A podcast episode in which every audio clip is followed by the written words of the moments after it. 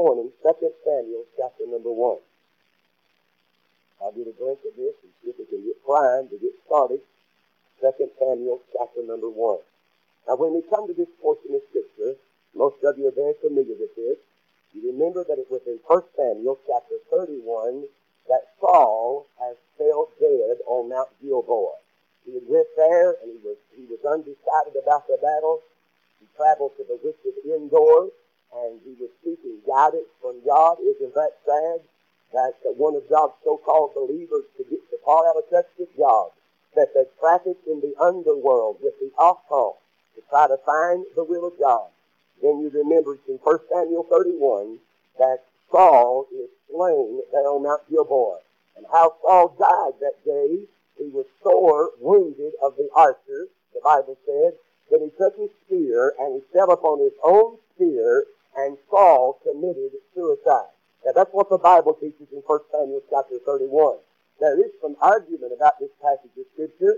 I've heard preachers come to 2 Samuel chapter number 1, and I've heard them use how the Amalekite boy was supposed to have slain Saul. Now the Amalekite young man, he, he claimed to have killed Saul. He stumbled upon Saul in the field, found Saul laying there, and he took the crown off of Saul's head. He took the bracelet off of his arm, and he brought them to David, and the reason that he did that, he was hoping to gain favor with David. He was hoping that David would give him a position in his army or elevate him in some way, and the Bible records it just like it happened. And the Amalekite boy, he did take the crown and he took the bracelet, but he did not kill Saul, for Saul committed suicide, friend. He died by his own hand. But we read these verses here, and uh, we find how that David is returning from the slaughter of the Amalekites in chapter 1, verse 1 and 2, and he's returning back to Ziklag. Ziklag was his stronghold, where he and his men had been. And when they returned to Ziklag, you remember they found it burnt with fire, and their wives and their children were taken captives. And now they're returning there, and this young Amalekite comes running out of the camp of Saul. And he approaches David and tells David that how that Saul and Jonathan and many of the men of Israel have died on the battlefield.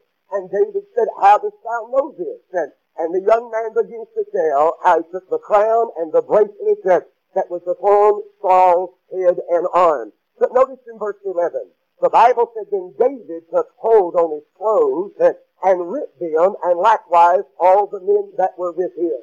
I believe this was a strange uh, uh, setting here for the young Amalekite. I believe he thought David would rejoice and, and shout over the death of his arch enemy by the name of Saul. But David did not rejoice, and he did not find an occasion to be merry. But the Bible says that he wept, uh, rent his clothes, and all the men that were with him, verse 12, and, and they mourned and wept and, and fasted until evening for Saul. And, and for Jonathan and for the people of the Lord, for the house of Israel, because they were fallen by the sword. That, now there is a lamentation that was lamented. That a lamentation that was lamented. David literally, friend, wept salty tears that over the death of his arch enemy. In fact a little strange in fundamentalist, fundamental circles that we're in that I mean, most people, if they find that their enemy falls, that uh, they have great occasion to be happy that, and to make merry about it. That, no wonder the Bible said that David was a man after God's own heart. That David mourned and he wept over the death of Saul. Then you know what he did to the young Amalekite? The Bible said in verse 13 that, and David said unto the young man that told him, Whence art thou? And he answered, I am the son of a stranger, an Amalekite. And David said unto him, How wast thou not afraid to stretch forth thine hand uh, to destroy the Lord's anointed? Uh, David called one of the young men and said, Go near and fall upon him, and he smote him that he died. Uh, and David said unto him, Thy blood be upon thy head, for thy mouth hath testified against thee, saying I have slain the Lord's anointed. I'll tell you what that young Amalekite boy found out, that it doesn't pay to touch God's anointed, that much less claim that you're the one that killed them that, and took their life. That, now I'm building up ahead of steam, that, and I'm trying to get to verse number 6. 17. Uh, the Bible said here in verse number 17, and David lamented with this lamentation over Saul and over Jonathan his son. Also he bade them teach the children of Judah the use of the bow. Behold, it is written in the book of Jasher, the beauty of Israel is slain upon thine high places. How are the mighty fallen? Now, if you underscore your Bible, you ought to underscore verse 19. When the Bible said, How are the mighty fallen? Then I'll come back to some of these other verses in a second, but drop down to verse 25. David again says, that How are the mighty fallen in the midst of the battle? He said, O Jonathan, thou wast slain uh, in thine high places. Uh, then in verse number 27, uh, three times in this passage of Scripture, David closes out this elegy, this poem of lament and praise for the dead. In verse 27, he said, How are the mighty fallen and the weapons of war perished? Now, I'm interested in these three different verses this morning. I hear a while back this passage of Scripture laid hold of my heart. And you men of God understand what I say. Saying, I read it and I read it but one day those three phrases jumped out at me. That how are the mighty fallen? But before we launch into this, that we've looked in verse number 17 uh, at a lamentation that was lamented. But there's something else I want us to see in this passage of Scripture. That there's some lessons that need to be learned. Not only a lamentation that was lamented, uh, but there's some lessons that need to be learned. Now you say, Brother Buster, what are you talking about? Well, I'll throw out this little outline and you men of God can hang some meat on it and, and take it home and use it one day. If you'll notice in verse number 18, uh, here we have a charge that, that David gives the men of Judah. If you notice in your Bible, it's in parentheses. Uh, and he said also, he gave them, teach the children of Judah, the use of the bow. Behold, it is written in the book of Jasher. Now, I told you last night I never had no former education. And the first time I ever saw that book of Jasher, I ran back to the front of my Bible, and I saw Genesis and Exodus, Leviticus and Numbers and Deuteronomy and Joshua and Judges and Ruth, but I didn't find the book of Jasher. And I thought, my goodness, there's a book of the Bible been left out. But when I began to read and study, and I found out that that the book of Jasher was actually uh, an ancient collection of Hebrew poetry. And it was used by David here. He said it's written in the book of Jasher. And it's also found in the book of Joshua, chapter 10, uh, and verse number 13. So don't let nobody confuse you. There's no book of the Bible that's missing. Uh, we have all 66 books that make up uh, the entire Word of God. But it was an, ancient collection of Hebrew poetry. And what David is giving is an elegy. Not a eulogy, but an elegy or a form of lament over the dead. He charges them in verse 18. Did you notice that? He said, let's teach the men of Judah the use of the bow. And the reason I believe, Brother J.B., that he said that that was the weapon of war uh, uh, that uh, the, the, uh, the enemy had used to bring down Saul. That's what hit Saul was an archer. And the archer shot Saul and, and it mortally wounded him. and David said, we need to teach the men of Judah the use of the bow. and he charges them. And I'm saying this this morning. we need to watch how the devil works and the tactics that the enemy uses and may the Lord help us not to be ignorant of the devices of the devil, friend. Now those Benjamites could throw a, they were left-handed, and they could throw a stone within a hair's breadth. I mean, needless to say, they were accurate for any of you ever tried to measure how wide a hair is. But, but David said, we need to teach the men of Judah the use of the bow. Now there's the charge. And then in these lessons to be learned in verse number 20, uh, there's the caution.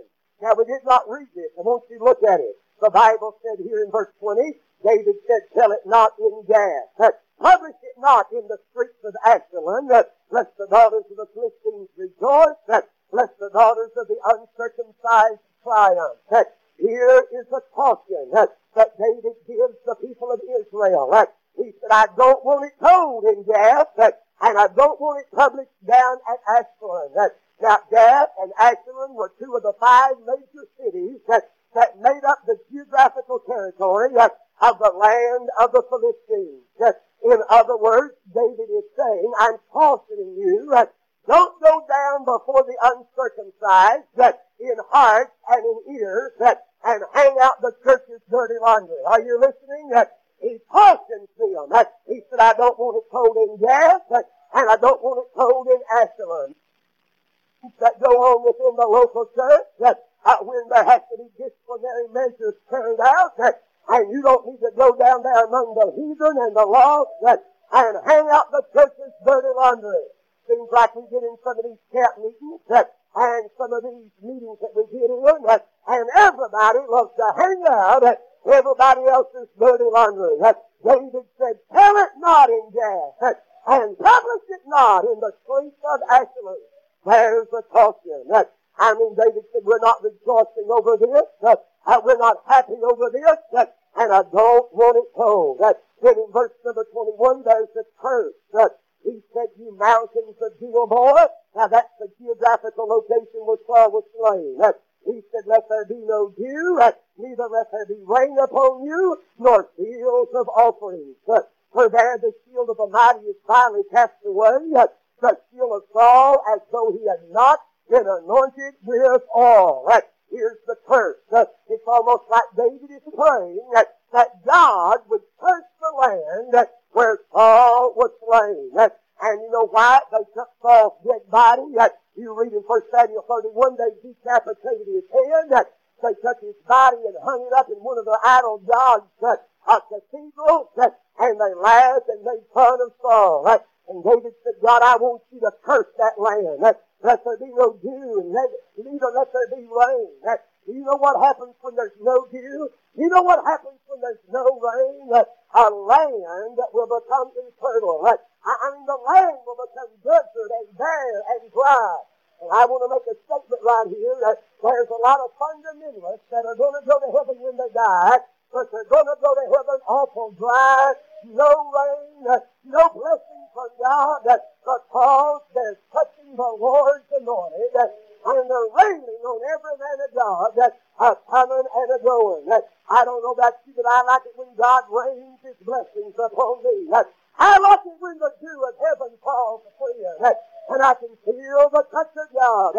I don't want to go to heaven dry. No, sir. There's the curse. Then there's the challenge in verse 22. That David said, from the blood of the slain, from the, he said, from the path of the mighty, that the bow of Jonathan turned not back, that and the sword of Saul that returned not into. That, now this is a challenge. That you've got to look at it through David's eyes. That David was a warrior friend. That David loved the conflict in the battle. That, and I want to tell you something. I want to challenge your heart. He said, yes, Saul died in the battle. And Jonathan died. But he said that's where they died, that's fighting the Lord's enemy.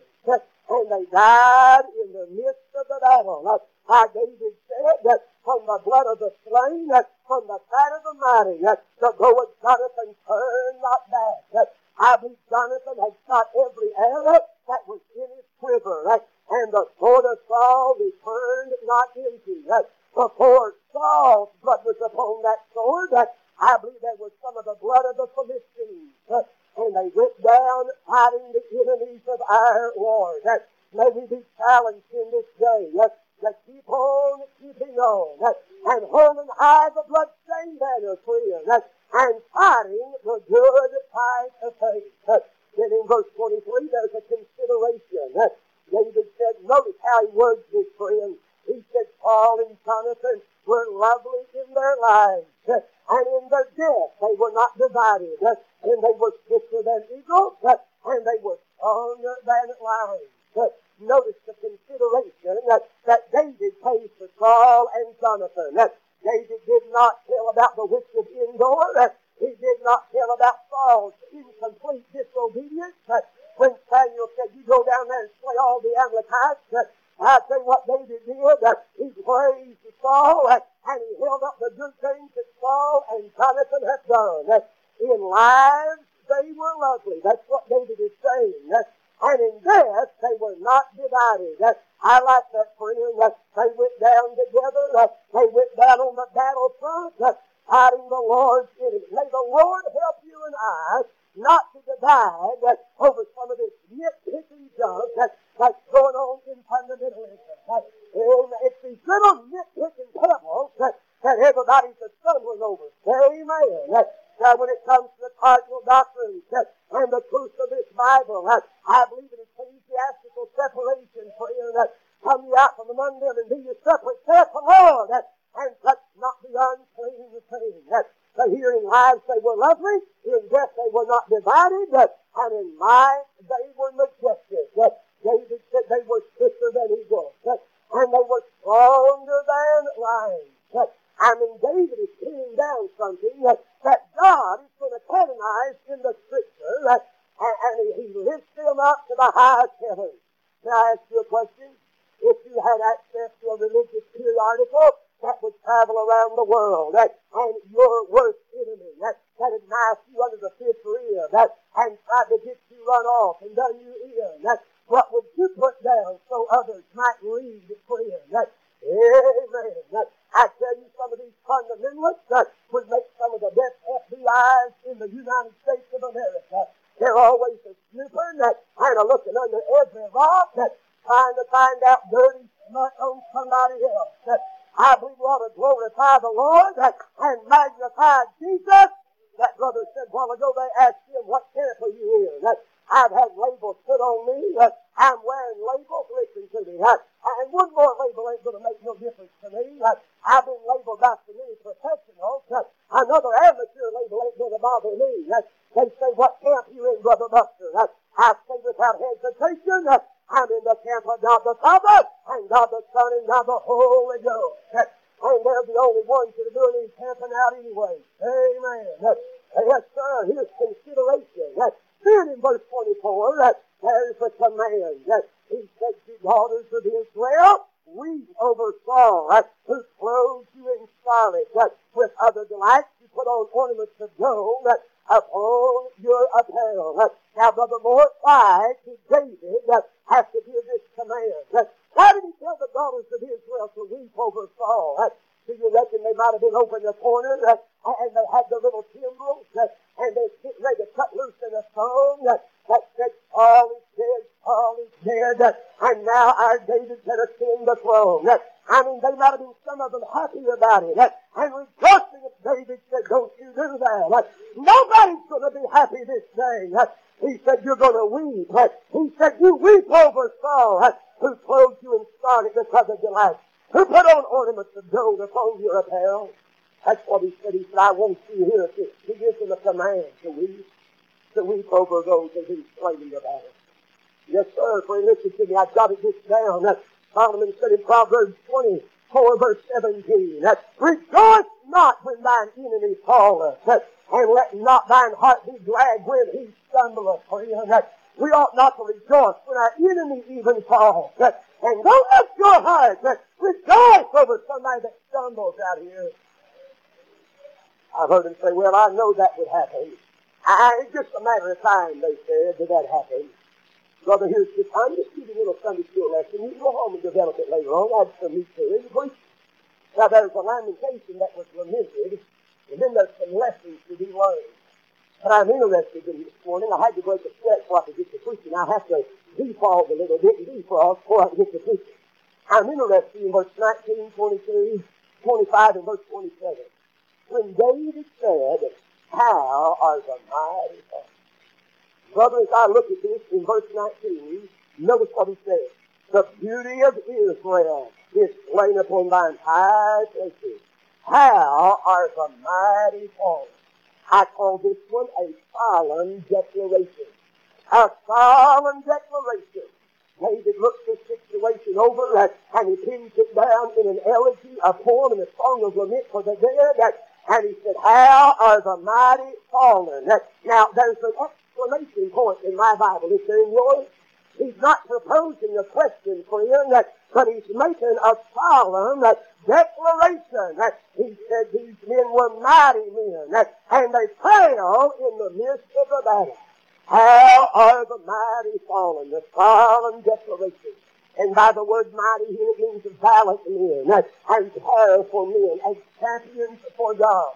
Now, I'm not leaving the women out. That I've met some great women for God that in my little Christian life, friend, that those grandmothers that knew how to pray that, and push back the forces of evil. That those grandmothers that knew how to set an example before younger girls. That, and those that knew how to shout the blessings of God. That, but in listen, in our race today, that many are falling. That it's a solemn declaration, friends. And when you begin to look around and see what all's going on, uh, you better sober up, and you better become wise to what the enemy's trying to do. Notice now several ways that men are falling today. I thought about this by the means of death. Death has invaded our ranks. Death has taken out men of God and women that live for God that like never, never before. I tell you, I begin to think, I begin to make this statement a few years ago. Right? I said if the Lord Jesus doesn't come, that in the next 15 years, that there's going to be a mass exodus of old time religion. Are you hearing me? And I begin to think about death in the last few years. I remember 1976 when Dr. Otto Green died. I remember 1982 that when Brother Lester Roloff died. I remember I was up almost in Maryland preaching a meeting in a little old bitty motel room. My wife called me and said, "Come on the Christian radio station, Brother Roloff has just died." I hung up the phone. I began to weep and cry like a little old boy. I said, "Oh God, who's going to feel that man of God's shoes?" There's the breach in the gap. And I wept over Brother Roloff. Then I thought about it as I looked at that brochure that this church made up for this meeting. And man of God, after man of God, his history's on there. Is now gone. Of years ago now, a year or ago, Dr. Harold B. Sightler went home to be with the Lord. And then Dr. John McCormick, Brother Dr. Curtis Hudson, Dr. Billy Kenoy, and then Brother Nate Jackson went home to be with the Lord. And then Brother Billy Kelly went home to be with the Lord. And I can name man of God after man of God that I've met. And now they're leaving out for him. They're moving out. Hey, that's serious to me, friend. Who's going to preach religion to my boy and girl? Who's going to preach the old-time way to my grandson and my granddaughter?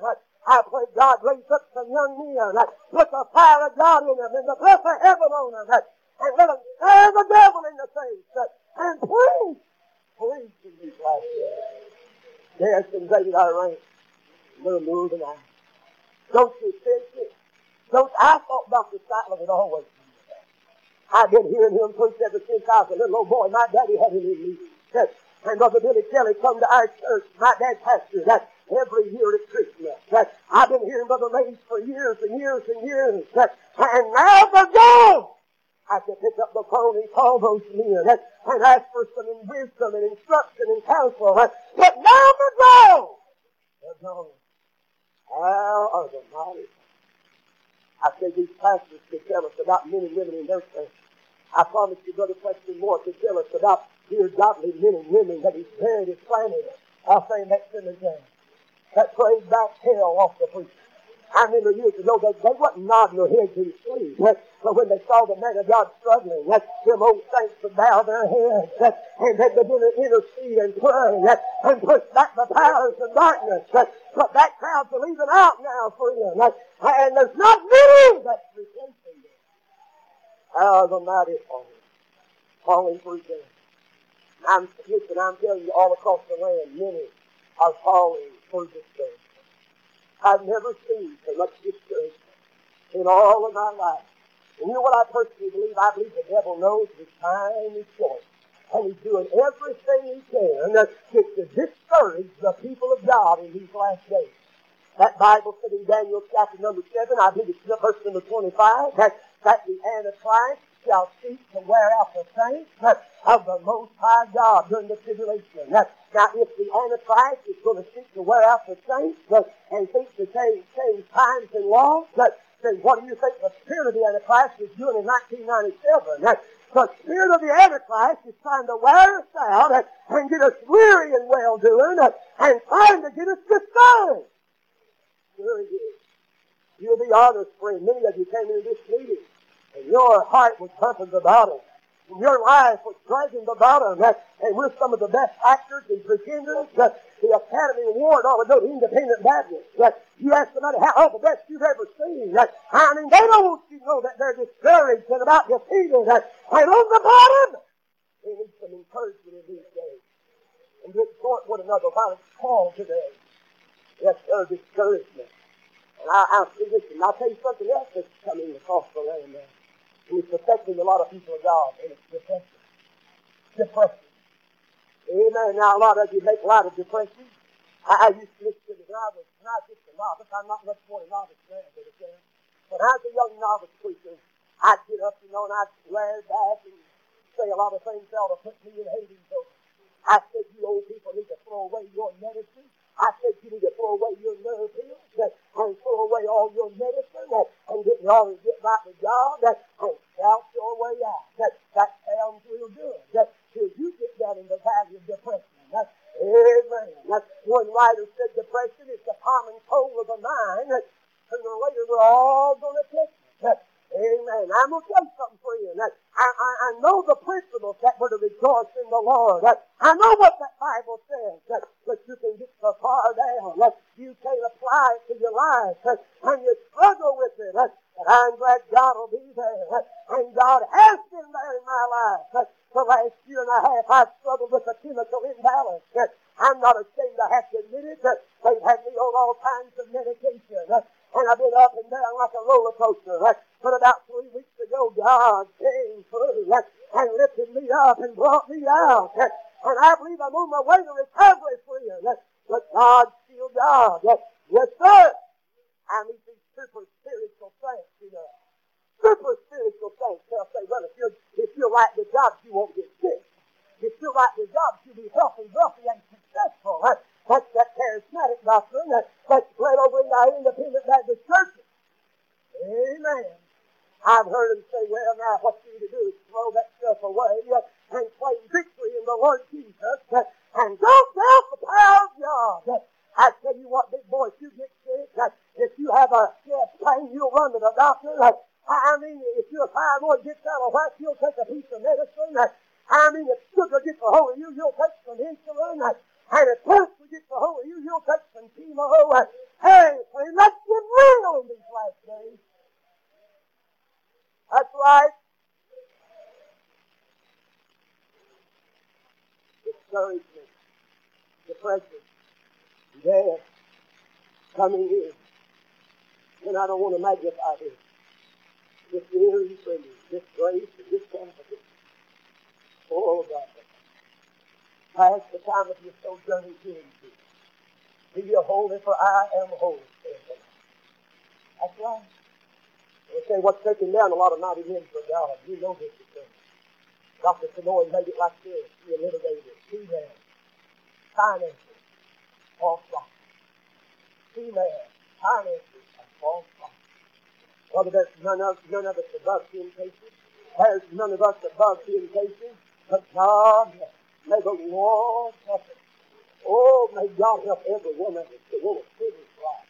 And then if you have been hurt, and if you have failed, like the Bible said, though a just man falleth, yet will he arise. If he falls seven times, but he'll get back up to it. Got to get back up. The old boy said, dust your britches off and, and repent and get right with God in the church and, and keep on, friend. That's right. Know what happens with us? We forget our calling is. We forget our holy and high calling. And we forsake our consecration. And we forfeit our conviction. And we're flirting with heaven. Are you listening? You still say, man. How are the mighty of Solomon declaration? Well, I'm saying that's. And then come with me to verse 25. Right in the middle of this poem, this elegy that David is pinning down. He said in verse 25, the second stanza of the song, as it were, he said, How are the mighty fallen in the midst of the battle? Are you listening? How the mighty fallen in the midst of the battle? Oh, Jonathan, thou wast slain in thine high Here I see a soldier's determination. Not only a solemn declaration, but a soldier's determination. David said, How the mighty fallen? in the midst of the battle. I mean, it gives credit where credit was due. That those men went down fighting the enemies of the Lord, and they died in the heat and in the thick of the battle. I don't want to be on the sidelines. I don't want to be AWL like I said last night. I used to play football, and I loved it. Now, I played some in, in you know, high school and things with the pads and the helmets, but, but what I really liked was Sunday afternoon, uh, the mere tackle in a cow patch. I'd seen grown men spit their teeth out. I, I had shoulder separation, knee surgery, uh, and four broke ribs, uh, and thought I was having the time of my life. Uh, I've always liked that physical contact. Uh, I, I, I didn't want to be on the sideline. I didn't want to be a water boy. Uh, and I wanted to get out there and butt heads and go at it, friend. I've just always thought that. And what I'm saying here, that he said they died in the midst of the battle. Like the soldiers, that determination. I tell you, if there's any, if there's any men here that served in World War One or two, uh, or the Korean War, the Vietnam War, uh, or over in Saudi Arabia in the Gulf War, uh, if a soldier was going to have to die, a real soldier doesn't want to die pulling KP, and he doesn't want to die AWOL, but if he's going to have to die, he wants to die in the thick of the battle, friend, and go down on the front line. That ought to be our heart's desire. You grandmas and grandpas and older soldiers, that it ain't a time to re- retire and to give in. It's a time to retire and to get a hold of God and say, God, breathe on me and let my life go in the glory of God. Amen. Yes, sir. Let me catch my breath, would you? I thought about this when an old soldier dies in the night. I was preaching outside of, of Tennessee, down in Alabama, on the edge of Alabama. A man by the name of Dr. Smith from Texas was to me. And he heard me mention Dr. Harold H. Come to me after service. He said, Brother Buxton, he said, I read a handwritten letter just before Dr. Sightler died. Dr. Sightler hand wrote a letter to Dr. Raymond Barber and here's what the letter says. Only a few words. Said, Dr. Barber, Dr. Fowler said, I'm sick. I believe I'm sick unto death. But he said, but pray for me that I can stay in this house. And that's how old Doc went out. You hear me? He was still riding in the sun. I preached up there for Brother Joe and Brother Billy a couple of years ago, two years down the road the Greer meeting. Dr. Sightler couldn't go like he used to. He used to preach them week meetings and ride in on Saturday and stay up all night and preach on Sunday. And he got it going from the Thursday night to Friday night or Saturday night and drive in that on Sunday morning. Then he got to where he couldn't go but once a week. That, and sitting back to Greer Camp meeting, he's sitting over here. He'd take that cane and hold it up in the air and shout for victory and pray. That, and he stayed in the saddle under sunset. That, I tell you, that third death before this. That, Stay in the saddle, man of God. Stay in the saddle and keep riding and thundering out the word. When no soldier dies, it's hell. It's hell. It's, it's the heart's desire. It's the hero's delight. It's an honorable death. It's hell's discomfort. And it's heaven's discharge. When a man of God goes down in the midst of the battlefield. Well, I want to go out if I have to go out before the Lord comes told this during the Civil War. I mentioned a little last night about the Civil War, but they told this one of those boys, I, one of our soldiers was in shot, got the musket ball in the chest, he was mortally wounded. They're climbing a hill, charging those Union soldiers, and they were he began to cry, help me, help me, help me. Some of them knelt down and said, soldier, we can't get you out. We can't carry you with us. But you're dying. You're mortally wounded. He said, I don't want you to pick me up. I don't want you to carry me. They said, what are you trying help for? He said, I want you to put my musket my hand. He said, prop me up against the tree and put my face toward the battle. He said, I want whoever finds me to know that I died facing the enemy. He said, I don't want them to think I was a turncoat or AWOL. I get so old and senile, I don't know who I am. Put my King James Bible in my lap and point me toward the face of the enemy. I'm going to go down in the midst of the battle. Oh, Brother Hinkle Little those old mountain men used to sing this song. I wish I could sing like Brother Joe Arthur. That, and like these good men of God here that have a double talent. God bless the man with a double talent. That, but they used to sing this old song. It was a mountain song. That, it said, one day while I was thinking that on unseen things above, that my Savior came unto me, that, and he filled me with his Some say, give me silver. Some say, give me gold. And I say, give me Jesus. He satisfies my soul. The third verse that I used to have some people who walked and talked with me, but since I've been converted, they turned their back on me. The fourth verse that I'll take this gospel trumpet and I'll begin to blow. Oh Lord, if you will help me, I'll sound it wherever I go. The chorus said, for I'm going down on this battlefield. Yes, I'm going down in this war. I'm going down on this battlefield glory in my soul. I say, Amen, hallelujah. That ought to be every soldier's determination to go down if we have to go down. Fighting in the trenches of daily living for God. Fighting is being a faithful church member and loyal to the man of God. Yes, sir, please. It's the soldier's determination. Prior, just, just about four days prior to Dr. Curtis touching down, I was just with a Tony Hutson in a meeting there. They when we come into the house, we go in and have service. Dr. Hutson just been at my house one previous time. I went in there and he was so emancipated. And the smell of cancer was everywhere. I went in there to have service. He looked up and told me, said, I love you, Brother Buster. Thank you for loving us. He said, Brother Buster, I want you to pray that I go all the way in this time. He said, I don't want to go halfway turned out. He's been about to die a few times. He's going on over the street and slipping back. He said, pray this time I'll go all the way in. And you know, just as a young preacher, I, I said a statement. I, I said, Brother Curtis, you call me this time. You kept my faith. And he said, mercy. Mercy. I looked, I looked at this guy, he looked up, he said, the five was well worth five. And he said, I'm not that. And he said, the five. You know how Dr. Hutson died about the last 18 hours of his life? He began to start preaching. He started preaching, and he preached about 18 hours straight, and he was preaching after, after he started, uh, started out like that years ago. And he was getting that, he was again sucking on his death hand. I mean, ah, he was going down getting that blood. And he preached right up to the time that he died. And he raised the after soldiers Y'all would probably know this man, this old timer, this name, Brother Seth McDad. Old Seth McDad from up in the mountains in North Carolina. Oh, Brother Seth, them old little people living, all those men right up and see you, all these folks. Oh, Brother Seth McDad come down to die. He was dying. He was laying there in the hospital, and they had the oxygen pin over him then. Had two get him, and his boy, Brother Doug, would go by and see him every day, and he'd say, Daddy, how you doing? Brother Seth McDad would say, Son, I ain't doing I ain't a going doing no good. Boy said what time he said him walking up and down the night And the nurses thought it was the morphine in the, you know, the pain medicine. Brother Doug knew what his judges said. And a few days later, Mr. McDad, Brother Doug got his pain. Brother Doug came by, Daddy had a smile on his face when he said, oxygen here. And he was smiling here and here. Brother Doug said, Dad, what about it? He said, son, I'm a doing fine. He said, I found the crossing place this morning.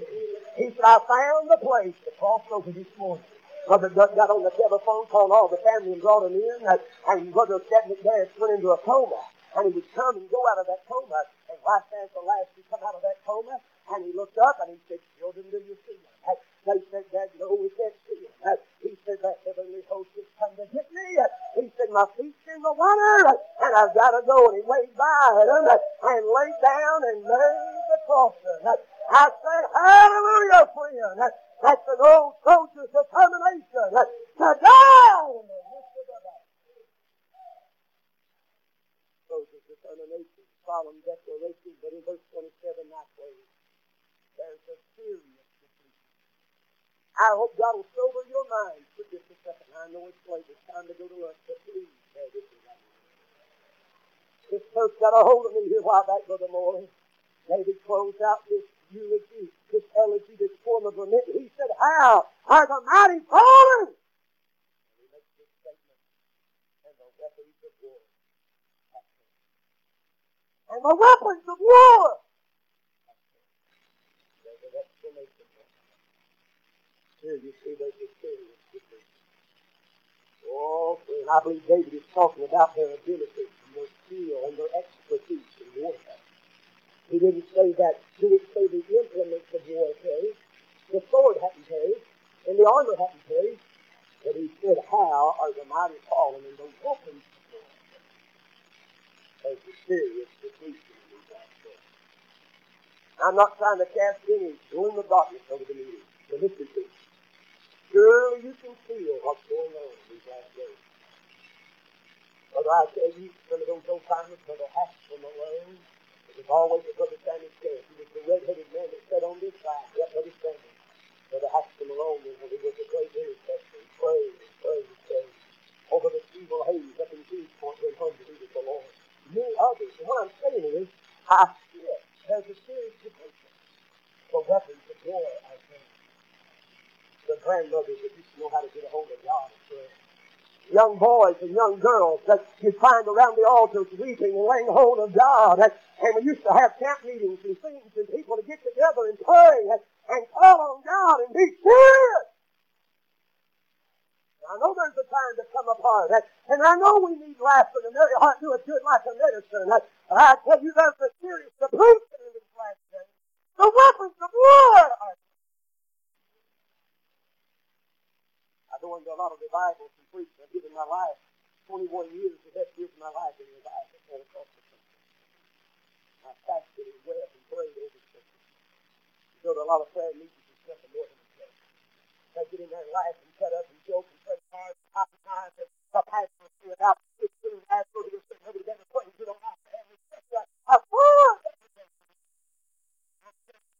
back to praying.